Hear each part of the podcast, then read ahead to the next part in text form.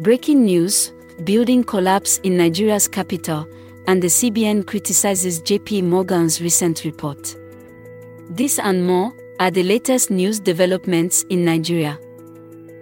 This is a quick summary list of Nigeria's news headlines from News Scroll. I am Lola, and today is August 24, 2023.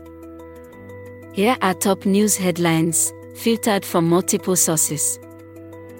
Atiku Abubakar has filed an application for the release of President Bola Tinubu's academic records.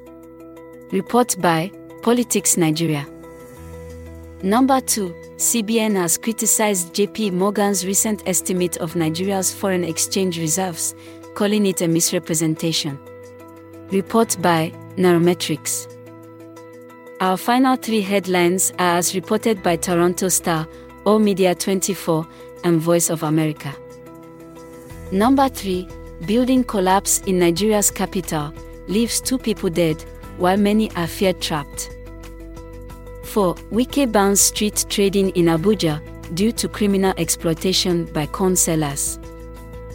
5. A Nigerian immigrant in the USA uses his farm to help his new community. This rounds up the news updates in Nigeria via News Scroll.